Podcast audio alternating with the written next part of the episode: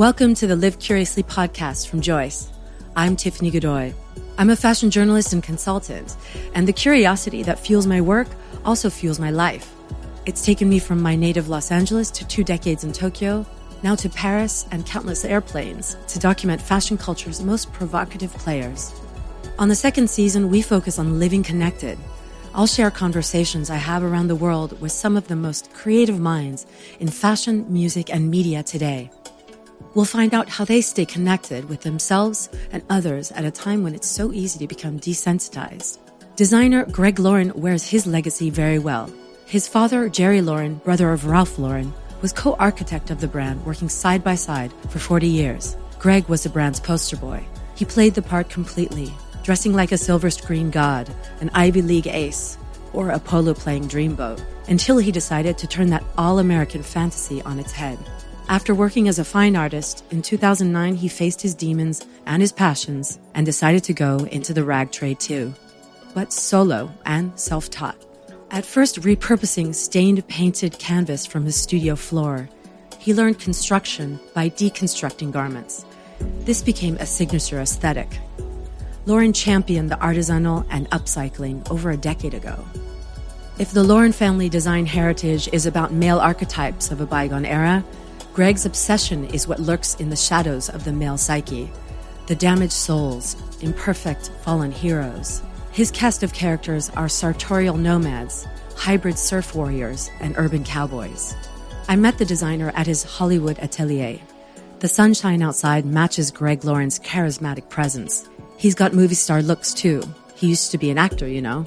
His personal space is a reflection of his patchwork clothing. Collections of stuff abound, Images of Robert Redford cover one wall. Fabrics are scattered in organized piles. From the ground floor below us, the sound of sewing machines. The entire scene is a work in progress that never seems to end. Welcome to Greg Lauren's world.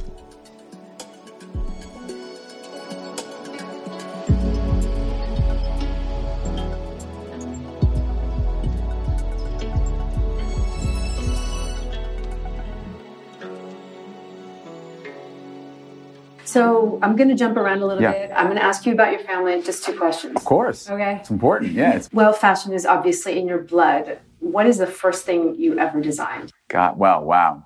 As a child, I constantly drew on T-shirts.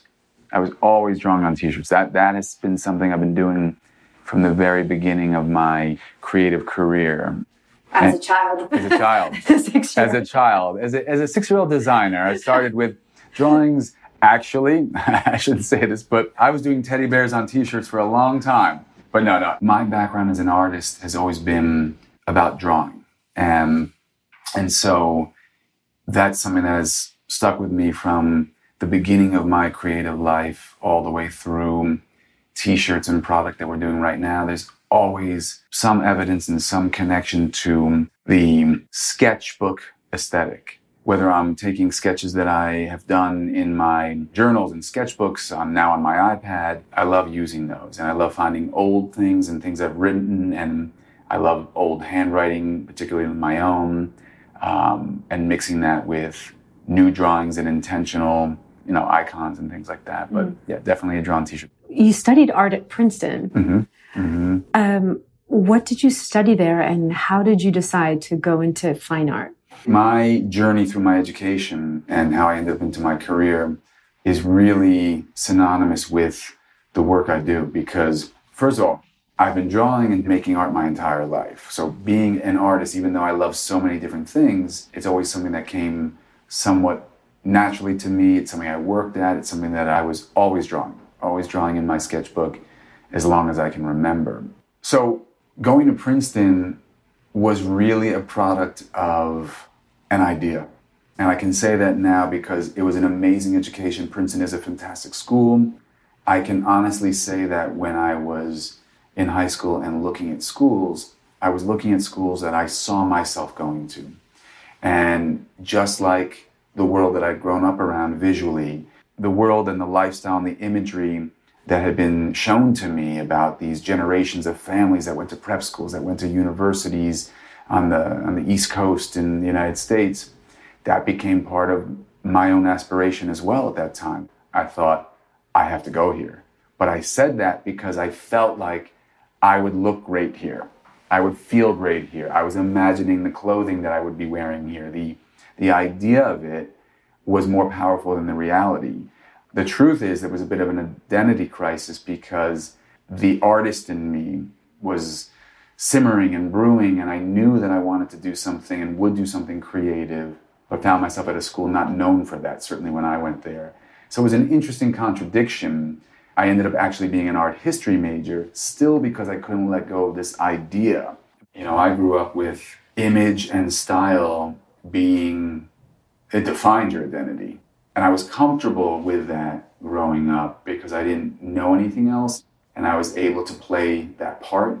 And I was, everything I saw as a child was seen through the lens of image and style and the appreciation of that image and style. So it wasn't that it was superficial in the typical sense, because with each image, with each movie star, with each world, every photograph that I was shown, there was a genuine appreciation for it. When I saw the Karsh portrait of Ernest Hemingway, one of the first things I ever saw, I looked at that with my father and appreciated everything about him and what he stood for and the craftsmanship of that hand knit fisherman sweater that he wore. But no one explained to me that he was a writer. Oh, it's like detached from reality in a way. Yeah. Or removed from context. Yeah, I think that I have the distance and the generational space, if that makes sense, to kind of look at what my uncle and my dad experienced. They were from a generation where heroes really existed in the sense that we endowed people with heroic qualities and people could be heroes and they could be what we wanted them to be because we didn't know enough about them at that time. I started to look at that and question wait a minute, it's a beautiful world, but it's a beautiful world that where there's no pain, nothing negative coexists with this beauty.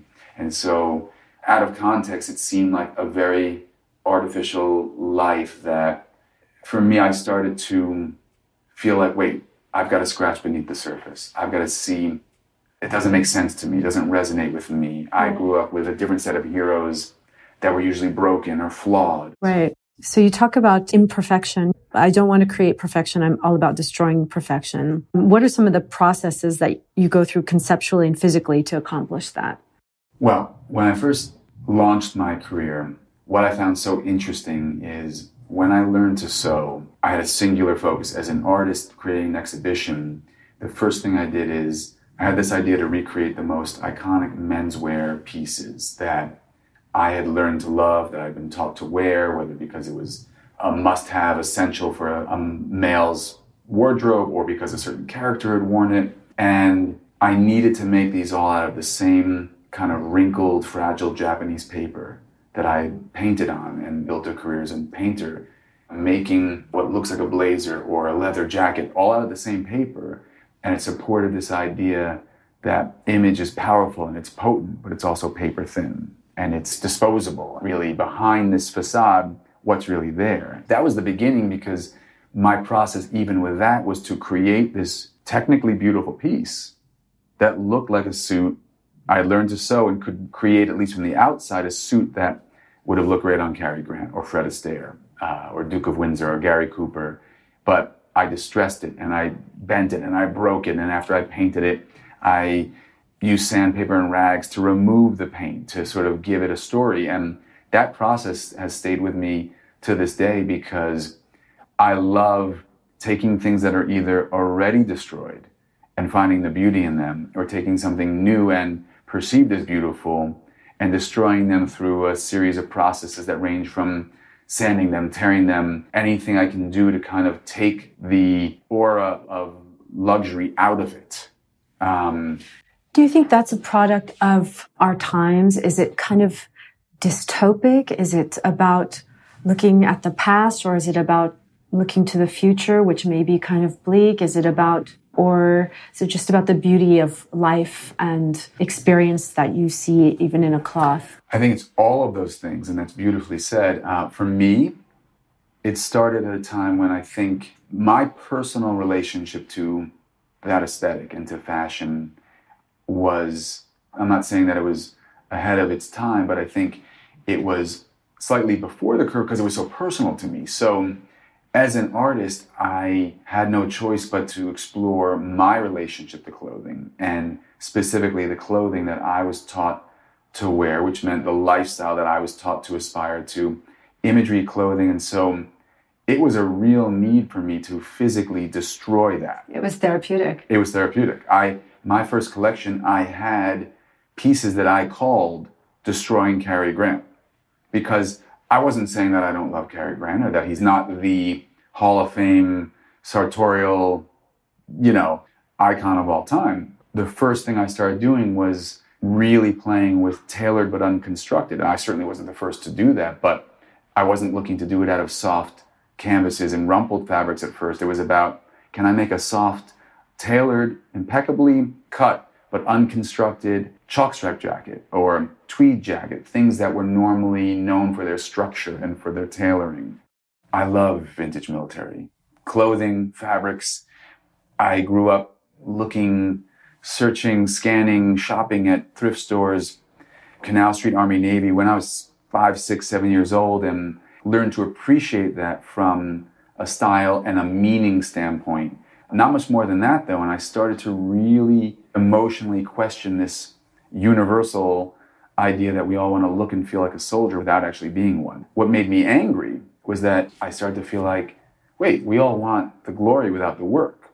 And yet simultaneously, I was tapping into something else. So almost out of anger and the need to explore it, things kind of turned a corner for me when I made a three piece suit out of destroyed duffel bags, vintage US Army duffel bags. And this I know was not happening at the time, not in the way that I was doing this it. was around 2009. Yes. Mhm. I- 10 years the- ago. Yeah, the first piece I had was actually in my art exhibition, then became the staple of my first collections in 2011 and 12. And so the idea was I'm going to take not a cool faded army shirt or a, a leather bomber jacket, but the most utilitarian, forgotten possession of a soldier, a destroyed duffel bag that, that carries their possessions and their life with them from base to base, that is not glorified, that is not celebrated at the time. And what started for me around 2008 as a personal, not rebellion, but a personal questioning of the perception of myself and as a part of my family, I could feel happening where all of a sudden people wanted something different. Not that people don't want luxury, not that people don't want to make money, not that people don't want to enjoy their life, but I could really, I started to see what I called a shift even in what there was a new premium on creativity, on individuality, on expression. Suddenly, the democratization of expression has allowed people to feel like you literally now cut to 2019, 2020. It is the norm to establish your own voice and you have to express yourself. The pressure is on now to figure out what your voice is, what your creative form of expression is. That is who we are right now. People refuse to be one of a, of a herd.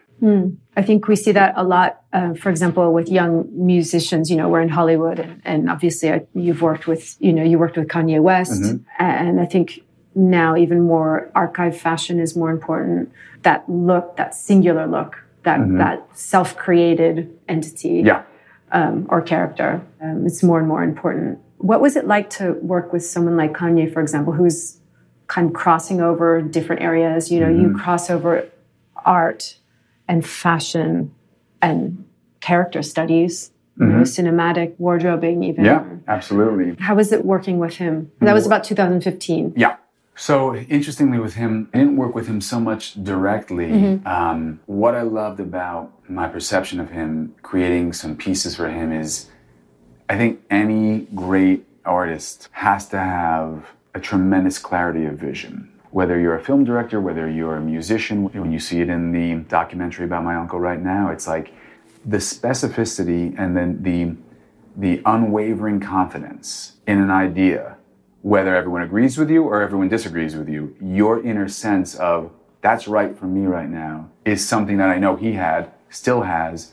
I think every great artist has a moment where, not that it's about the emperor's new clothes, but I think to be that great, you have to also fail greatly. You have to dare to fail greatly. Um, or be misunderstood. Or be misunderstood, or just mm-hmm. be, it doesn't always work. I think he is a genius. I think that he is a tremendous student of everything around him. And um, what I love what he does, which is something that I strive to do as a creator, is you take in what's around you, you take the world in, you take your own thoughts, and you have to somehow find a way, if this is what you do, we have to put it in our blender, our artistic blender, and try to process well, what does it mean right now? What does it mean right now? What does it mean to me? Can I put it back out there in some way that says something personal to me that I hope strikes a chord with everyone out there? Because that to me is a successful artistic endeavor. When someone goes, Oh, I know that feeling. I, I don't know why, but I get it. Oh my God, that jacket he's wearing right now, I get it because my dad had a tweed jacket like that, but I always wanted to wear my jean jacket. But oh my God, he's put the two of those things together. It's crazy, it's weird, but I like it and it hits me emotionally. How did Greg Lauren dress before he created Greg Lauren, the brand? so, not too differently from how I dress now, except that I was always the greatest ambassador for the world of Ralph Lauren. But when I say that, what a lot of people don't understand, and I don't know if they ever will, is that one of my biggest problems being part of that world from the inside is that I was always trying to explain to people, you don't get it. It's not actually that. It's not actually about everybody wearing a short sleeve polo shirt under an Oxford. It's not just about the crests. That's part of it. But I was a student of the stories. I would sit with my dad, whom my dad was head of men's design. For 45 years? He's still walking around there now. So he has a different role right now because time goes on. But when I would sit with my dad, who in many ways was Ralph's alter ego, in other words, they shared the same dreams, they shared the same heroes, the same sensibilities. And I would say that at a very young age, though, I did start experimenting within within the rules and the boundaries of the clothing I had. To be honest, before I launched my career, I started experimenting on the clothes I had. So my favorite jacket before I launched my career was a black and cream herringbone jacket, a polo version that I snipped and threw in the washing machine multiple times and snipped again and whip stitched clothes to create this feeling of not just something that was artificially worn, but I was also living a life as an artist. So my aesthetic was always very true to my life. So part of my personal style developed because I'd be painting at the studio in some whether it was a pair of Adidas or Nike track pants with paint splatter all over them, or a pair of drawstring pants that I decided I'm to let these get really messy. I was like, oh my God, I got to go meet whether it was a family member or my parents for dinner. And, and I'd run out and grab a jacket. And next thing you know, I'm walking into a, a fairly nice restaurant where on the upper half I have a tweed jacket on or a pinstripe jacket that I happen to have with me and underneath, I'm kind of holding the jacket closed because I have a paint splattered t shirt. That was probably the most defining time or seminal moment in my style development because I was marrying what I knew with who I was with my real life. Worlds collided. Yeah. Live connected is the theme this season for Joyce. And so it's like creating meaning and emotion and exchanges that transcend an object. Mm-hmm. How do you accomplish that? I think for me, all of my careers that have gotten me to where I am now. Some people know, some people don't know. I spent some time as an actor. Um, everything that I've done has taught me something and has informed how I approach the next phase. And, you know, a big thing in acting is if you're sitting in front of the camera and you don't know, you don't have a line, it's sort of a fundamental. If you have something going on on the inside, whatever that point of view is, the camera, certainly in film acting, will pick that up. So, what I've always said, uh, whether uh, whether drawing, whether painting, music, obviously in things like dance, and for me in clothing, everything we make, everything I think of, and then with my team, work so hard to express and create has a story, has a point of view, it has a reason, and and it goes back to something you said earlier. I think too many designers right now have fallen into the trap of making things because, okay, so now they've seen this aesthetic, right? I have never put two different fabrics together because I thought, let me put two fabrics together. It came from a personal story of, man, that's interesting that one day I was taught, and I think I kind of lived like, One day I feel like I want to wear a suit because I feel like I want to be like this guy. The next day I feel like I need to feel tough or like I earned something. So I'm wearing a, a vintage denim work jacket from the 1920s. It almost doesn't make sense. So for me, combining those kind of fabrics, there's really an emotional intention behind it. And so I think I strive to put some emotion and point of view in everything we make. And so my favorite compliment is when someone feels something from a piece of clothing that we've made, even if they don't know why.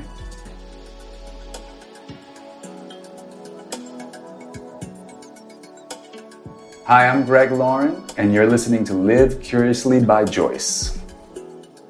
As you can tell, Greg Lauren's conversations are as richly woven with ideas and stories as his clothes. It's almost as if those vintage fabrics whisper something to him to keep him motivated. And he works with conviction, but with a mission and passion. But sometimes there's one aha moment that puts things into perspective. I think on some level, somewhere, somehow the way the universe worked out, and I don't know, I don't know yet exactly why this happened, but my dad said to me when I was 17 or 18 and absolutely loving the world that I had seen and not, not the lifestyle, the creativity, the art, the, I loved the creativity that I would be exposed to when I would visit my dad at the office because it spoke to me. And it was painful and almost shattering when he said, Greg, do your own thing. I was like, what, what do you mean? I thought this is what I was born to do. And at the time, I was young enough to rebound very quickly and convince myself, okay, well, I love all things creative. I'm going to college, I'll figure it out. I started acting, I was always drawing. So the creativity was always full throttle, but it always came back to creating character stories and I was always more, I was always comfortable in front of the camera, but I enjoyed creating the characters, producing projects rather than just being in them. Mm-hmm. And, and the truth is, when I, I had dinner with Ralph right before my collection was going to be launching at Barney's, I didn't quite share that much, but I said, you know, I always wondered why you guys never asked me to join the company. And, and it wasn't something that we really got too deeply in at that moment. It was sort of confusing. I think that in American culture, unlike European cultures where generations are brought in early on. I think when you are someone and you've created something, you don't even want to look past or look to a time where you have to think about the next generation. You're too in it. You know, I said to him, I have never been able to let go of my love for making clothing and fashion and what I grew up around and what you and my dad taught me. And said, you know, I started making pieces, one of a kind pieces that people really fell in love with. And that's grown. And now there are a bunch of stores that want to carry it. And I said, so I just want to let you know I'm, I'm launching a collection. And I think that was a moment, a very powerful moment where I don't know what mythological or literary hero's journey thing that this would apply to, but he didn't say, well, wait, why don't you come do it with me? he actually said something which was very empowering, and I may not have wanted to hear it that way, but he said, Okay, well, you know, Greg, I think you have a, a real voice, and I think you have a real, you have style, and you really have something to say. I think you got to do it. So that was pretty much my cue to fly with it. I wasn't looking for permission or a blessing. I think it was my way of saying, I'm doing this. Just letting you know and making sure. And do you think it was about because, you know, your dad and your uncle were self-made men? Mm-hmm. Do you think they expected that of you or they were trying to allow for you to find yourself? I think that specifically speaking for my dad, like I said, when you are the head of a, when you are the company, I think that you are only thinking about where you're going, but you're not looking past or looking at a moment of, ooh, when is this going to end? I think it's just you're too in it. I think my dad, who is an amazing man who had a very unique role. So my dad shared every nuance and creative thing with Ralph, but maybe wasn't, didn't have the personality to create his own company, was the perfect complement to Ralph because my dad then spent the next 48, 50 years protecting Ralph and the ideology and the story and the mission and the vision that was uniquely Ralph. To take on that role means you also are, in a way, putting yourself behind the man. So I think for my father, I think he was trying to protect me. I think he believed so much in me and didn't know how to communicate it, but was was kind of saying, I chose to do this. I have given myself to Ralph in this world and I'm giving my creativity and my talent to helping build this. I think he couldn't see me doing the same thing because when you are in something like that, you are, in a sense, giving up your own identity. Yeah. And you're so much of a free spirit and so genuine it seems like mm. and you react to things and you're moved by things and mm-hmm. that's that's what you put into uh, you're kind of the opposite of corporate or right right i think he was really i think trying to protect me and i've often written on little pieces of my clothing ow you saved me but it still hurt in retrospect i think it was the best thing and greatest thing that ever happened to me because i was able to spend all these years really discovering who i am and and even if it was nothing more than as a human being, individuating and finding my own voice, which is very hard to do in this mm-hmm. world and very hard to do with when you have certain characters around you who are larger than life. I think that we are learning and trying until the last day we're here, but I think I've come a long way and definitely feel like I've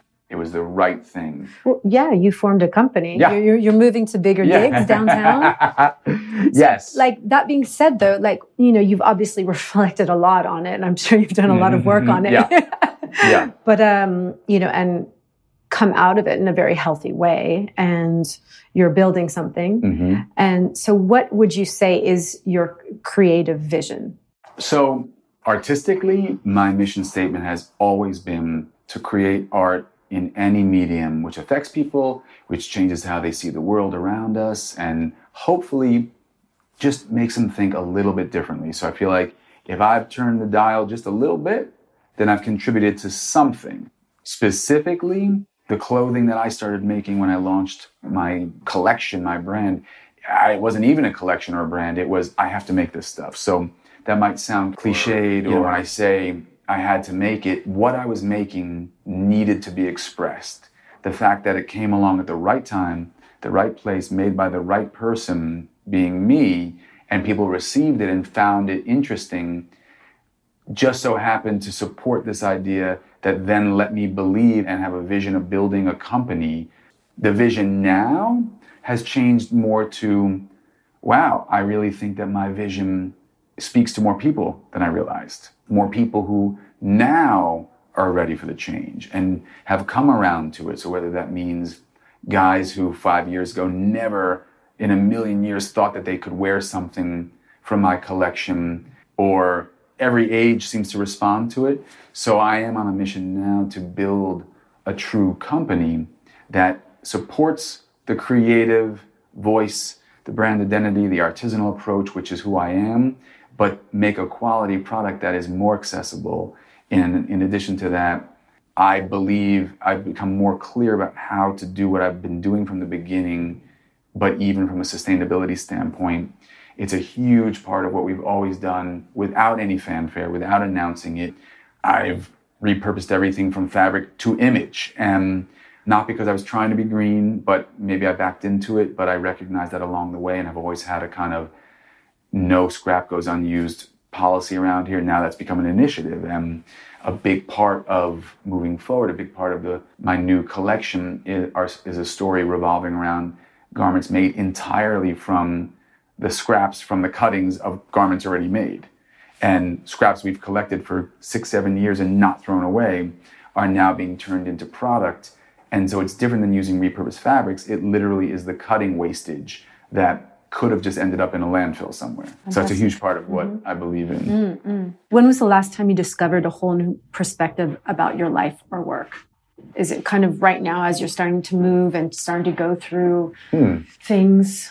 Wow, that's a great question. I would say if the first shift was right around the whole moment of the art exhibition and the change and me launching this, it was because I finally was ready to look at not only my life, but really look at and examine how I felt either the perception or who I was, that whole overlapping combination of who I really was, who I wanted to be, what did I need to explore, how do people see me because of some misconception about me or my family or my name or something. So that was a very liberating way to, to kind of say, wait a minute, I'm going to tear it apart. Interestingly, I started to realize I don't need to fight so much anymore.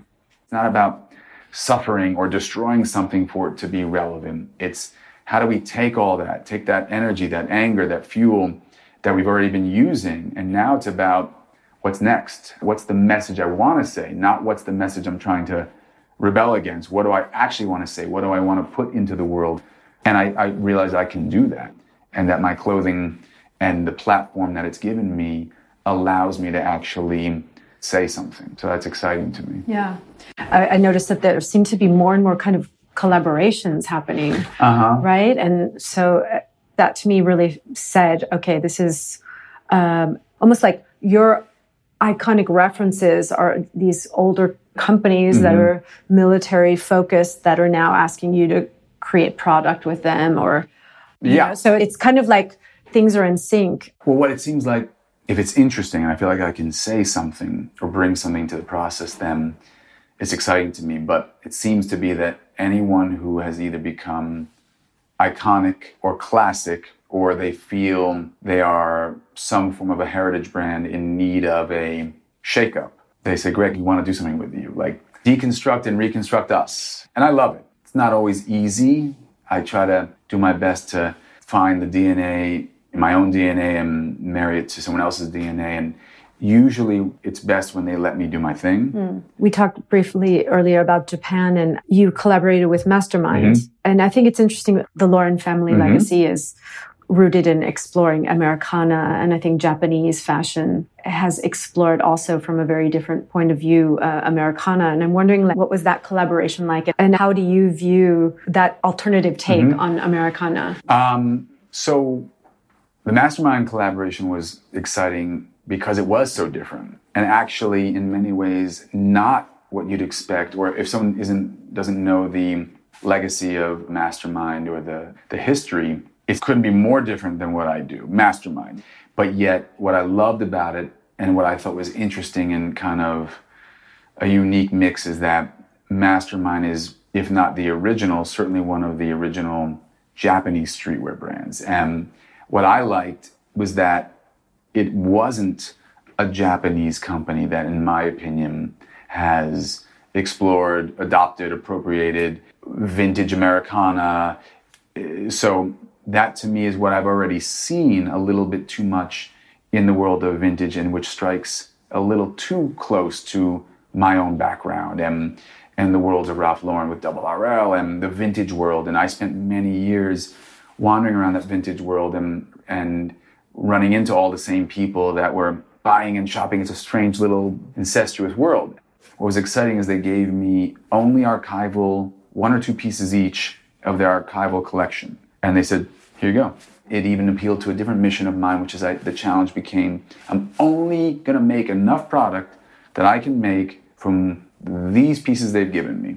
And that meant if I could take two cashmere sweaters that they gave me and try to spread it out and turn that into three cashmere patchwork kimonos, that's what I'm doing. If that very signature mastermind bomber jacket, that's becoming two pairs of pants in my world. And so it was about repurposing, deconstructing, sustainability, futuristic in that way because I love the idea of being at some point when what are we going to do when you can only make anything out of what's around you? I love that idea. So the dystopian world that you speak of and that you mentioned early in our conversation appeals to me not just in the classic movie sense, but I always love the idea of, okay, let's go the other direction. I do find it interesting in general internationally because I've now done collaborations with French, Japanese, Italian companies. And I do find it fascinating the way different cultures look at Americana and become obsessed with it and what that looks like to them. I think it's interesting that I end up working with companies like that and in some way bringing, I'm a product of the original appropriation. To me, it's all part of one appropriation soup. And I laugh and I find it ironic. And you have to So when I see a brand or a designer or an artist reinterpreting and appropriating what actually was already an appropriation and then coming to me to go further with it, to me that's a beautiful Meta. it's a it's a beautiful vicious artistic cycle that we have to be able to laugh at because hmm. it is what it is. Some of the characters that populate your movies, mm-hmm. Mm-hmm. your sartorial films, are there are surfers, there are kind of survivalists, there are um, you know military commando guys. Out of these almost kind of poems that you write to these archetypes, what part of those do you actually participate in? Are you a big outdoors guy? Are you are you into the ocean, or is it all just this dreamy oh. deal? When I think about the irony and self awareness, I am absolutely the first person to turn that microscope on myself. And what I can say is what has changed is I don't surf. I love the outdoors. I love being nomadic. I love being artistic. I love wandering. I love a true bohemian artistic lifestyle. I respond to all of those things. I think the difference is I used to say that I have owned all kinds of beautiful motorcycle jackets. To this day, I've never been on a motorcycle. So I can admit, and I'm happy to admit, that my worlds are also fantasy worlds. But what the difference is, instead of a kind of lifestyle or character that I want to pretend to be or want to act like, the dial shifted for me. It's more about a life that I wonder, I try to imagine, could I? Could I be that surfer? Could I survive alone in the wilderness? These are things that I think about that I think all people think about. I'm interested in movies, characters, and things that are about, oh my God, could I do that? The human spirit being tested. Could I do that? Oh my God, would I be able to make it through that?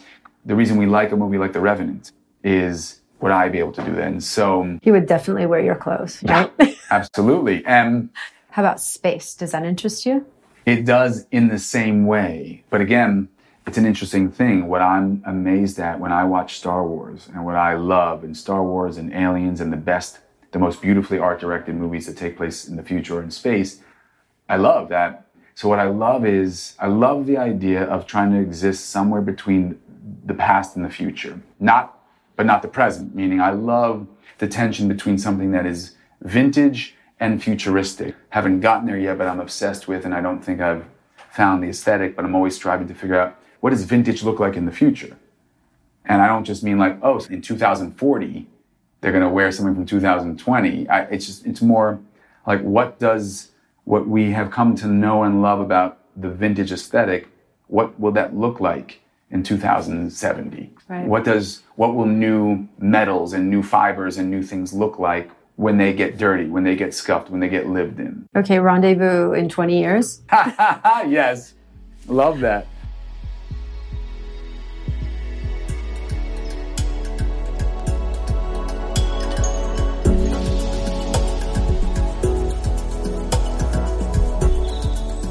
Greg's immediate future is moving into a large new space in downtown LA. His artful approach has paid off. It's built a business. Greg Lauren's key to living connected, allowing himself to be vulnerable. His thoughts about emotions come from a willingness to go deep. As he says himself, creating a self awareness that is authentic and that he can be accountable for. There's no going through the motions here. His storytelling is a physical process, taking what's new and perceived as beautiful, sanding them, tearing them, and removing the aura of luxury. Recreating iconic menswear with physical wounds and sartorial wounds. But no longer is he rebelling against his past. He's confidently building his future with one scrap of fabric at a time. Thank you for listening to Live Curiously by Joyce. I hope you're enjoying our season two series, Live Connected.